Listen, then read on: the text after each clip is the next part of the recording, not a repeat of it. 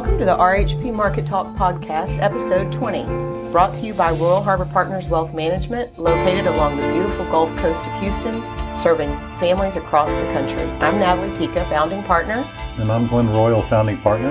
And I'm Jason Struzeski, investment analyst for the firm.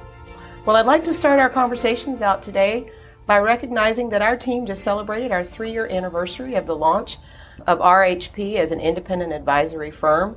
And I just want to say we attribute our ongoing success to the families we serve and the trust they put in our team. So, to all of you out there listening to today's podcast, thank you. And congratulations, guys, because here we are after three years and quite a historic three years that it's been. Understatement of the year. it really is. That is an understatement. We were just preparing to, to do this recording and we were talking about, well, what are we going to talk about? And Jason said, there is not a shortage of things to talk about today. Today's recording comes just after a historic Federal Reserve interest rate hike yesterday of 75 basis points. That is the highest hike we've had since 1994. Glenn, you've seen this before. You've actually been around. I was a young man back then. uh, yeah, you know, and, and part of what we're seeing with this hike, if we go back to last year, we were expecting only a quarter of a point increase in federal funds rate this year. Right. That was what was baked in the cake. Well, we've seen things change. Uh, obviously, things have changed a lot, and the increases that the Fed has done recently, I think, is interesting because it's they've increased the Fed funds rate by a total of one and three quarters points over the last three hikes. Mm-hmm. That takes us the Fed funds level right back to where we were when the pandemic started. Right. So they haven't really started the path of tightening beyond that. We're just starting to get into that this year. Mm-hmm. And what I think the catalyst was, we were looking for a half a point increase this last go around, but then that Michigan Consumer Index came out, right. and sentiment sentiment came in at like 14 year lows. And then if we look at the actual indicator, it was showing uh, consumer sentiment at levels lower than we saw in 2008, the dot com, and even lower than uh, the late 70s during that inflationary period. Mm-hmm. So I don't know what the catalyst is for people feeling so poorly, politics coming out of pandemic, you know, you name it. There's a number of reasons, but we're responding so much quicker, so much faster these market news. In this case, it caused the Fed to raise rates a full three quarters rather than that half. Right. What we have on the table going forward is expectations of either a three, another half a point, but most likely three quarters of a point increase in September, excuse me, July. Then in September, you'll look at a half a point increase and then subsequent quarter of a point increases. So we'll probably finish the year where we started at a quarter of a point on the federal funds rate. We'll finish this year at three and a quarter percent is the estimate that right. we see right and now. And that is just such a fast paced. It's just the the pace change that we're seeing in, these markets. Kind of going back to Jason's point, so much to talk about. There is a lot baked into these markets. We'll talk about markets being forward looking, but the, the sentiment, the market being so far ahead, inflation being so far ahead, Fed having to kind of play catch up with that 75 basis point hike, the speed, and to your point, the kind of the anxiety in this market is literally off the charts from a historical point of view. There, there's also some other things going on. Jason, we've talked about uh, the tick index. Why don't you tell mm-hmm. us what that is and what you're seeing there? Yeah, we're, we're taking a look at the tick index, and it really shows uh, volumes of inflows and outflows of trading on the day. And uh, just watching it and the drastic moves that it'll make intraday. I know I've talked about this before, seeing sector rotations, but just looking at the the inflows and outflows on a daily basis, uh, it almost feels excessive, and that a lot of that can be attributed to algorithmic trading, which essentially runs the market. You know, it's what 40, 50 percent roughly trading yeah. sometimes on a given daily mm-hmm. basis, and then when we have uh, very important data releases. Fed meeting, Jerome Powell speaking yesterday. I mean, on every last word, the market was all over the place trading wise, and it's it's been very interesting to see the fast the the past several Fed meetings when Jerome Powell spoke, we've gotten a strong equity lift post speak and during speak, and then the day after kind of gives it all away. Fed giveth, Fed taketh. And what we're kind of concerned about a little bit now is one of the points that Jerome Powell brought up is he's going to start addressing headline inflation as well. So that's including the more volatile pieces of CPI, so energy, food prices as well. And that's going to take a lot more hikes and a lot more pressure, which might put us into, let's just say, a scenario we don't want to be in. But they're trying to thread the needle, and I think it's becoming more and more difficult as these figures and as things develop. So what we're trying to do, we're we're really hyper focused on the on the consumers and what actual consumption levels are. You know, we have sentiment at all-time lows. It's kind of shocking to think that we're below 2008, 1980, but here we are. So for this next earning period, earnings period, we're looking to see if that consumer sentiment corresponds with actual consumer behavior. And we're seeing, you know, breadcrumbs in certain pockets of the market, riskier parts, the tech that we've been talking, this rotation, tech to value. Well, free money period's done, so we're seeing a rotation out of that area. So where's the first place to you know take away investment from these large corporations? It's from that free money pocket of the market. So Glenn, what do you think about that? Yeah, that I you know what I'm seeing is I think up to up to the last couple of sessions, and we have a pretty hard down day today. It was all about interest rate adjustment, how swift those rates move, and mm-hmm. the market was pricing that. Now we've shifted towards possibly pricing in a recession, and I think the market's really starting to focus in on that. There's some things that we look at in uh, earnings estimates. So, you know, we tie PE multiple onto that, price earnings multiple. Right now, Wall Street consensus estimate, all the strategists out there, what's your consensus? Uh, consensus is for us to end this year at $227 on earnings per share of the S&P 500. If I put a 20 multiple on that, which mm-hmm. is the historical average, that puts the S&P about 4617 on the end of the year. It's currently 3652. So that's a 1000 points higher. Yeah. So right. we are seeing I think this between the volatility that we're seeing in trading through algorithmic trading, uh, a buyer strike, if you will. When you get these kind of markets, people sit on their hands; they don't do bids. Right. So you, you see that program trading just take off and move and reset prices. But I, I my concern is that if a recession develops, the Fed is doing this rate increase. They're data dependent. They're seeing the same things we're seeing. But if I start to see corporate earnings roll over, that's my big concern. Does the Fed policy mistake happen when they push too much on Fed increases to fight inflation while earnings come down and we cross that point. If I take S&P earnings down to 200 bucks, low on the streets 205, which is interesting on a 19 multiple, which is our historical average PE multiple. Right. That takes us to 3,900 on the S&P. Again, we're 3651. Mm-hmm. So we can still finish the year with some gain from these levels, not maybe not a calendar year gain. Right but it's things that we're watching very closely, and, and we'll talk a little bit about how we've shifted the portfolio and some of the things that we've seen. Yeah.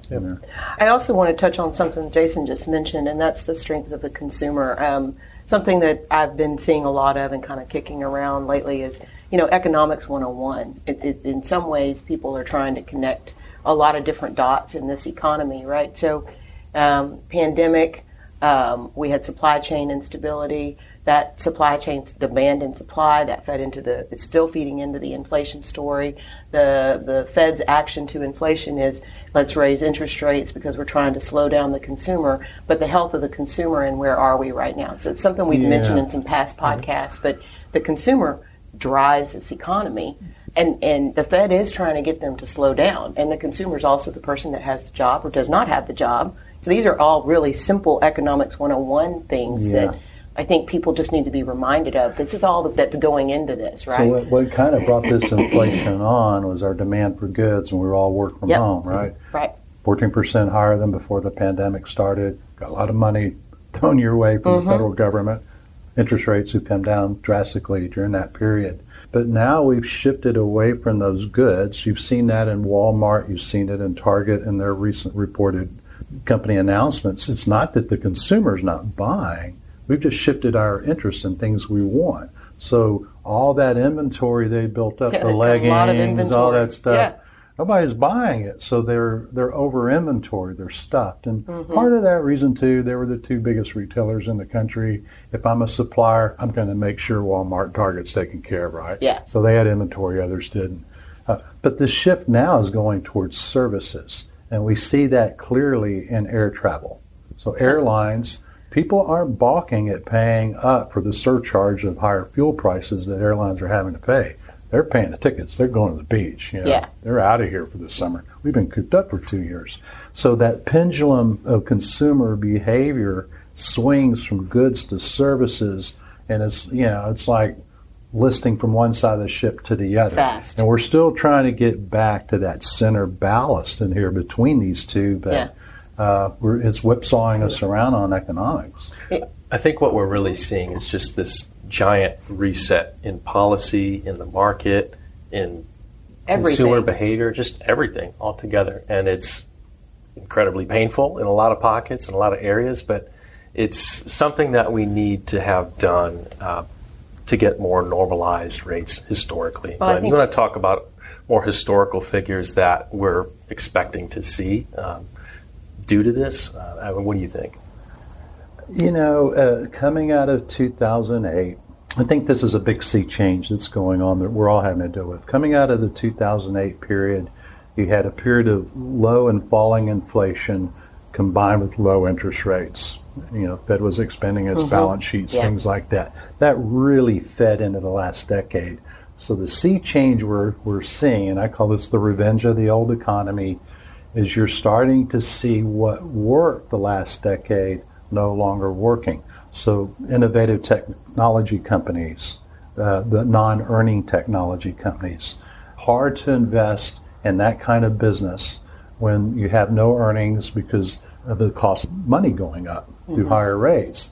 It's made us shift the portfolio over towards value, uh, companies that pay us dividends and cash flow as well as keeping with the tech that are established technology companies that do make money. So we're kind of barbelling this portfolio, heavier weight towards the value, the dividend players, but we're adding in that portion of the tech, we're maintaining it that makes money.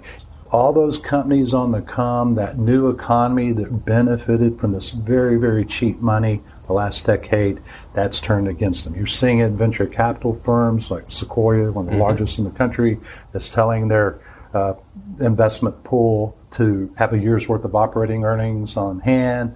You know, start cutting back lay- workers right. and all that. And you're, and you're seeing those in the numbers. So we've seen the housing prices come up as a result of the Fed increase, a, a sharp, swift move. That we talk about this rate of change, a couple of points in mortgages and the next step will be unemployment will start to go up. So let's talk a little bit about that Fed hike as a result. I mean, again, they're trying to cool off the economy, and we're seeing all these different things happen all at the same time. The rate of change is just astounding. It, it, we, we've mentioned before compressed market cycle, pre pandemic, post pandemic. I mean, we've never been in this world before.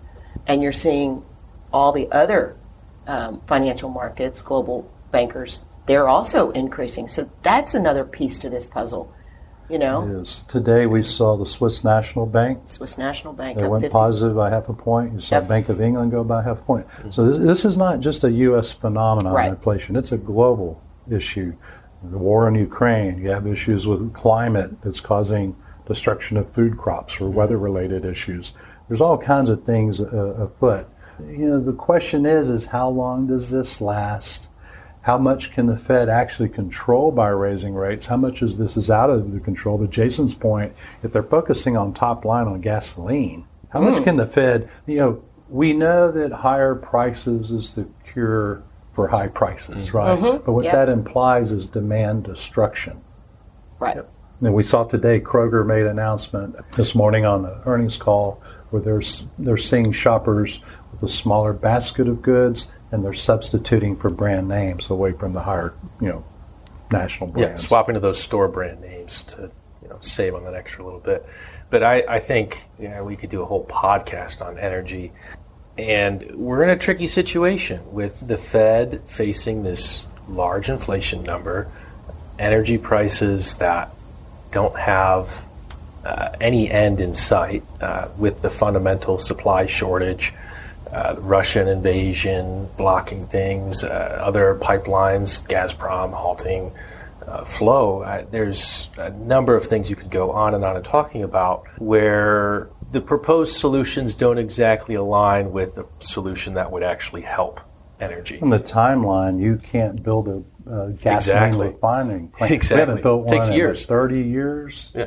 Uh, all the plant expansion we've seen in this area has all been for plastics and specialty chemicals, Right. not for refining gasoline. So one of the things that Jason and I watch is that the three, two, one crack spread.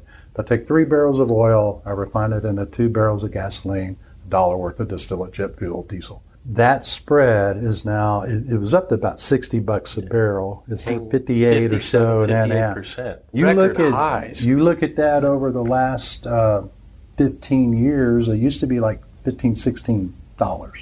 So it's exploded on the margin. The plant they're running at full capacity. They're at 90% capacity. But again, we've switched from goods to services. It's summer driving season. You know, all that's lifting that demand for gasoline and it's driving up these costs. Right. We're five dollar, a little over five bucks national average. My guess is at six bucks a gallon national average for gasoline, you're going to start seeing demand destruction. Right, right. But you're still seeing profitability by, by Oh, it's refiners. uh, It's- yeah, it's- and they're it's not going to stop. Absolutely. I- uh, that's one of the you know we see the whole oil complex is structurally it, it just doesn't have the ability to meet our needs. We've underinvested in it, ESG, different reasons that Mm-hmm. we've seen. Actually, a lot of loss of capital by investors that went in the energy patch the last decade. Right. They've lost a ton of money. Yeah. So you had the structural uh, uninvestment, underinvestment, and you're starting to see that turn a little bit, but it's going to be, you know, it's a five-year life cycle, per, you know, as Jason said, before they're able to get where they are. You do the little things. You release a little bit on str- strategic petroleum reserve. That is a drop in the bucket. Right. That It's a means band-aid nothing. Doesn't on even- issue. it's- But what it does do is Yeah. it creates a bid by the government to replace those lost reserves at, at these higher prices of oil down the line. Right. And then I see this uh, one of the senators that wants to propose a windfall tax on uh, these oil and gas companies, and all that in my mind does is that raises prices, Yeah. Or Yeah. it creates underinvestment, which raises prices, so they come Eventually. underneath those caps. Right. So some of the policies we see are still really out of sync with the economic reality of the oil patch. Mm-hmm. Yeah. Well, so saw a great uh, article uh, this week from American Funds, and I, I I love this quote: "You wouldn't be human if you didn't fear loss." Right. Isn't that the truth? And um, we've been kind of saying over the last few months is, you know, the, it, it is a roller coaster ride. You don't jump off the roller coaster in the middle of the ride. Then where do you go? And we've already been making some major changes, some major shifts. Markets are made by greed and fear. And typically what you see is people jumping ship on the low end and then jumping back in at the high end. And the name of the game is not to buy high and sell low, but to buy low and sell high. Right, right. Right, And really, and the so- only way you can do that is just time in the market, not timing the market. Exactly. I was going to say market. not timing the market, but time in the market, and Yeah. then and then knowing, like you said, where energy. I mean, energy is going up right now. Well, you know, we had negative thirty dollars a barrel in the pandemic. exactly. right, we're at one twenty today. Right, that's a big swing. Uh, Ukraine In a very war, short period of time. things. Yeah, and, and you know, part of that I, I hear energy related to Ukraine, Putin's tax, whatever, all that stuff. But energy was hitting ninety bucks a barrel before the Ukraine war. It was because of that structural underinvestment in that energy patch. So. Uh, you know, I, I, I see that. Um, one of the things that, so there's silver linings. Uh, you know, you have to be an optimist or this business will put you in your grave, right? But what we see, and it's something I've harped on off and on, the normalization of monetary policy. That's what's happening so fast underneath our feet.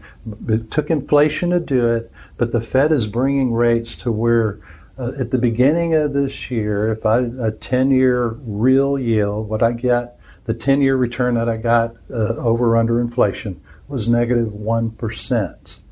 Today, or just a few days ago, it was positive by eight tenths of a percent.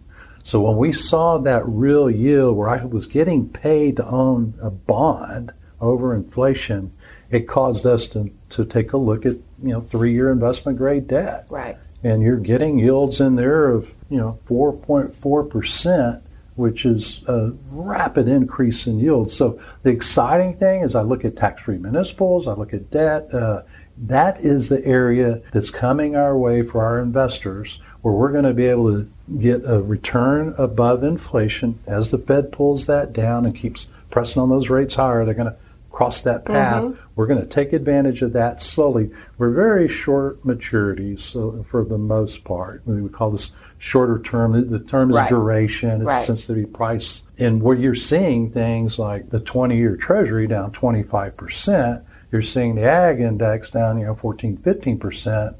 You know, we're not in that part of the market. Right. We're in the areas that mature fairly quickly so they don't deviate much from par, these shorter maturities mm-hmm. from, from maturity level. But what we're waiting for patiently, and we've been patient on this, maybe a little too long, but I'm waiting for that point when those real yields start even going. In my life, I've seen 2% above inflation. Maybe it's one, one and a half we get there. Then you'll start to see us move out, start buying 10 year uh, right. governments, corporates, and maybe a little bit longer in treasuries. I have less investment grade risk if I go treasuries out longer. We call that extending that duration out the yield curve. Yep. And what that's going to do is it's going to allow us in our balanced portfolios where I can get five, six percent locked into that portfolio and I can kind of take a de-risk from the equity side. I don't have to get it. There was no remember TINA? Yeah. There is no alternative to stocks. That term has now changed to TARA. There are reasonable alternatives to stocks. Right. And so that's the exciting thing that I see that wakes me up. I get up every morning, I come here and look at this stuff, and you know, once I get out from underneath my desk on these days like this, I start to start to see with the, you know, that the inner pep talk going. yeah, yeah. Somebody, hey, you sound muffled. Well, I'm underneath well, my desk. Then, yeah. I think the um, finally getting something for your for, for the fixed income or the bond side of the portfolio. Been a drought. I think client clients are going to see, wow, I actually get my savings account actually earns something. Yeah, your money market start paying that, that yeah. one basis point you're getting on your checking account. Right. You know, we were seeing. I was looking at three year CDs the other day at uh, two point nine percent, three percent. How long's it been since you've seen that? A yeah, long, a long, long time. time. So that that helps. You know, our clients that are you know in the retirement life mm-hmm. cycle, uh, and then for the young folks, though, I do want to stress that we're. I okay. I'm going to show my old side. Those Houstonians. you ever heard of a Foley's red apple sale? I mean, this is like you know we are looking at a sell on stocks that comes around every decade, yeah. once a decade. That's right. And so if you're young and your investment case is out 20, 30, 40 years, or if you're investing for your grandchild that has that same stock, you want to buy stocks. They are on sale today. Right. You know, we're going to guide you through it and get you through all that, but don't let the fear, which mm-hmm. we understand you remember your loss greater than your gain. Exactly. It's just the nature of you know the human mind, the way it works. But now's the time we I, we talk about fear and greed, how the pendulum swings. You know, you want to be greedy now. Mm-hmm. Right. Now's the time. And then for those that, like I say, are in the in the twilight years, like I'm getting to be with the gray mm-hmm. beard and all that stuff. You know, I, I'm seeing finally some opportunity, like down fixed income, where I can go to the beach and not have to take the equity risk. Yeah. Right. Exactly. Well, and I mean, again, I think the com- the compressed cycle, pandemic, just whatever that that fear is, has really because you mentioned it. It's our sentiment levels are at historic yeah. lows, but we haven't seen a normalized interest rate environment. This is not pandemic conversation. This is 2008 and even further. It's it's the uh, exiting of zero interest rate policy. Yeah, around the world. Everything's now positive. And um, with that comes associated volatility, like a reentry in a space capsule coming back to Earth. You know, yeah. Or, or it's normalization, not just from the last three years, but like you said, the last decade? So the thing we look at too is uh, how much further on rate increases. So there is the market is starting to try to price in four percent on Fed funds, which would let us go up a little bit higher next year, and then it starts to see the potential for this recession that the Fed may cause, and then the Fed starting to have to lower rates out in 24. So this compressed cycle we've been talking about is likely to fall over in that fixed income space. I'm well aware of that. I don't know how long that window is going to open, but we want to be nimble. We want to be able to take advantage of it as that opportunity opens up in bonds before it closes on us again. Right. It right. did that in 18. When the Fed was last raising rates in 2018, that real rate got positive by 1% for like a month. And then it immediately went collapse and went down negative 1. I don't know. I think we'll have a little bit bigger of a window with the Fed you know, raising rates like they are. But And also, don't expect this so-called Fed put. That's what we're trained. Every every new investor, the vast majority of investors are new. They've come in since 2008. They've experienced nothing but easy money coming down. And whenever the market got a little too turbulent, like it is now, the Fed would come in and lower rates, which would kind of protect that downside. I call that the Fed put. Yeah. That's over. That's not happening. The Fed at this point is more focused on inflation than they are about asset prices. I would. Uh, don't fight the Fed. Yeah, Don't that's fight exactly. the. Fed. Don't fight the Fed. Don't fight them. They'll Yeah. be your I friend think we had a podcast a few years fight 'em. ago. Don't fight the Fed was it. And, you know, here we are now saying the same thing, but on the other side of that trade. Goes both ways. Right. Um, okay. Well, before we wrap up, do you have any any last thoughts for our listeners? I mean, I feel like we this podcast was a little li- a little late in the release. Um, part of it was all that was going on in the markets, and then knowing that this the Fed meeting was happening yesterday, we kind of try to time our information around some of that. I do have one little thing to note, and that's the way indexes are comprised. Oh, yeah, this is a behind good the one. indexes. Yeah, something we need to say. So the S&P 500 is what we call market cap weighted. The largest companies had the biggest percentage point value changes in that index. That happens to be the big technology companies, the so-called FANG, Facebook, Amazon, Apple, Netflix, mm-hmm. Google, and all that. There is an index called the FANG Plus, includes Alibaba and, and Baidu, or the Chinese companies, the big global tech companies. That index is down 35.5% year to date. If I look at the S&P as a whole, it's down about 22.91. If I take the equal weight S&P 500, one 500 through each representation, you're outperforming the S&P's decline by about four percentage points year to date. So we're seeing still high valuations in those big tech companies and like 17 multiple for the rest of the market. So a lot of the damage has been done. We're probably closer to the capitulation phase. Uh, something like 20% of the stocks in the S&P 500 are trading below 10 times earnings. You're seeing the market breadth is just completely collapsed. So there's a number of things that makes us feel that we're kind of at that phase of capitulation. Mm-hmm. You're seeing it in these indexes. It's just something to understand. So S&P 500 could be more impacted. Vice versa, yeah. When it's on the upside, like it was the last decade, that was the place to be. Right. I'm not arguing active or passive. That's not the purpose of this. I believe, I believe in both. Um, but there are times right now, and so we're going to advocate for stock picking, and like we've done. well, you mentioned it before, revenge of the old, the revenge, Revenge of the old, economy. economy. Yeah. ExxonMobil was 30 bucks a couple of years ago. It's 120 today, you know. Yeah. You you know, being able to kind of look at those and see those changes of where we're going, the shift in interest rates, the Fed's movement, what it does to value versus growth, that active managers can move in and take advantage of that. Doesn't mean we're not going to have a down year. Uh, we still are kind of in and out with the tide in that regard, but we always talk about the 90-80. We're looking at, you know, Yeah. I just What's want to outperform rate? in down markets. So we're doing our job to try to do that, outperforming in these down markets, so we don't have to work so hard when the markets turn up. We Mm-hmm. just want to participate. Right. Well, I want to thank all of our listeners for tuning in to RHP Market Talk. If you have any questions or you'd like to discuss today's topics, please feel free to contact us through our website at royalharborpartners.com. At RHP, we are passionate about planning for your financial future. We're devoted to our relationships with multi generational families for the creation of successful legacies. Through our one on one conversations, we can help you navigate your personal wealth management and investment journey. How different will your life look with the right advice? Thank you, Glenn. Thank you, Jason. Thanks, Natalie. Thank you. Royal Harbor Partners is a registered investment advisor, and the opinions expressed by Royal Harbor Partners on this show are their own. All statements and opinions expressed are based upon information considered reliable, although it should not be relied upon as such. Any statements or opinions are subject to change without notice. Information presented is for educational purposes only and does not intend to make an offer or solicitation for the sale or purchase of any specific securities, investments, or investment strategies. Investments involve risk and unless otherwise stated, are not guaranteed.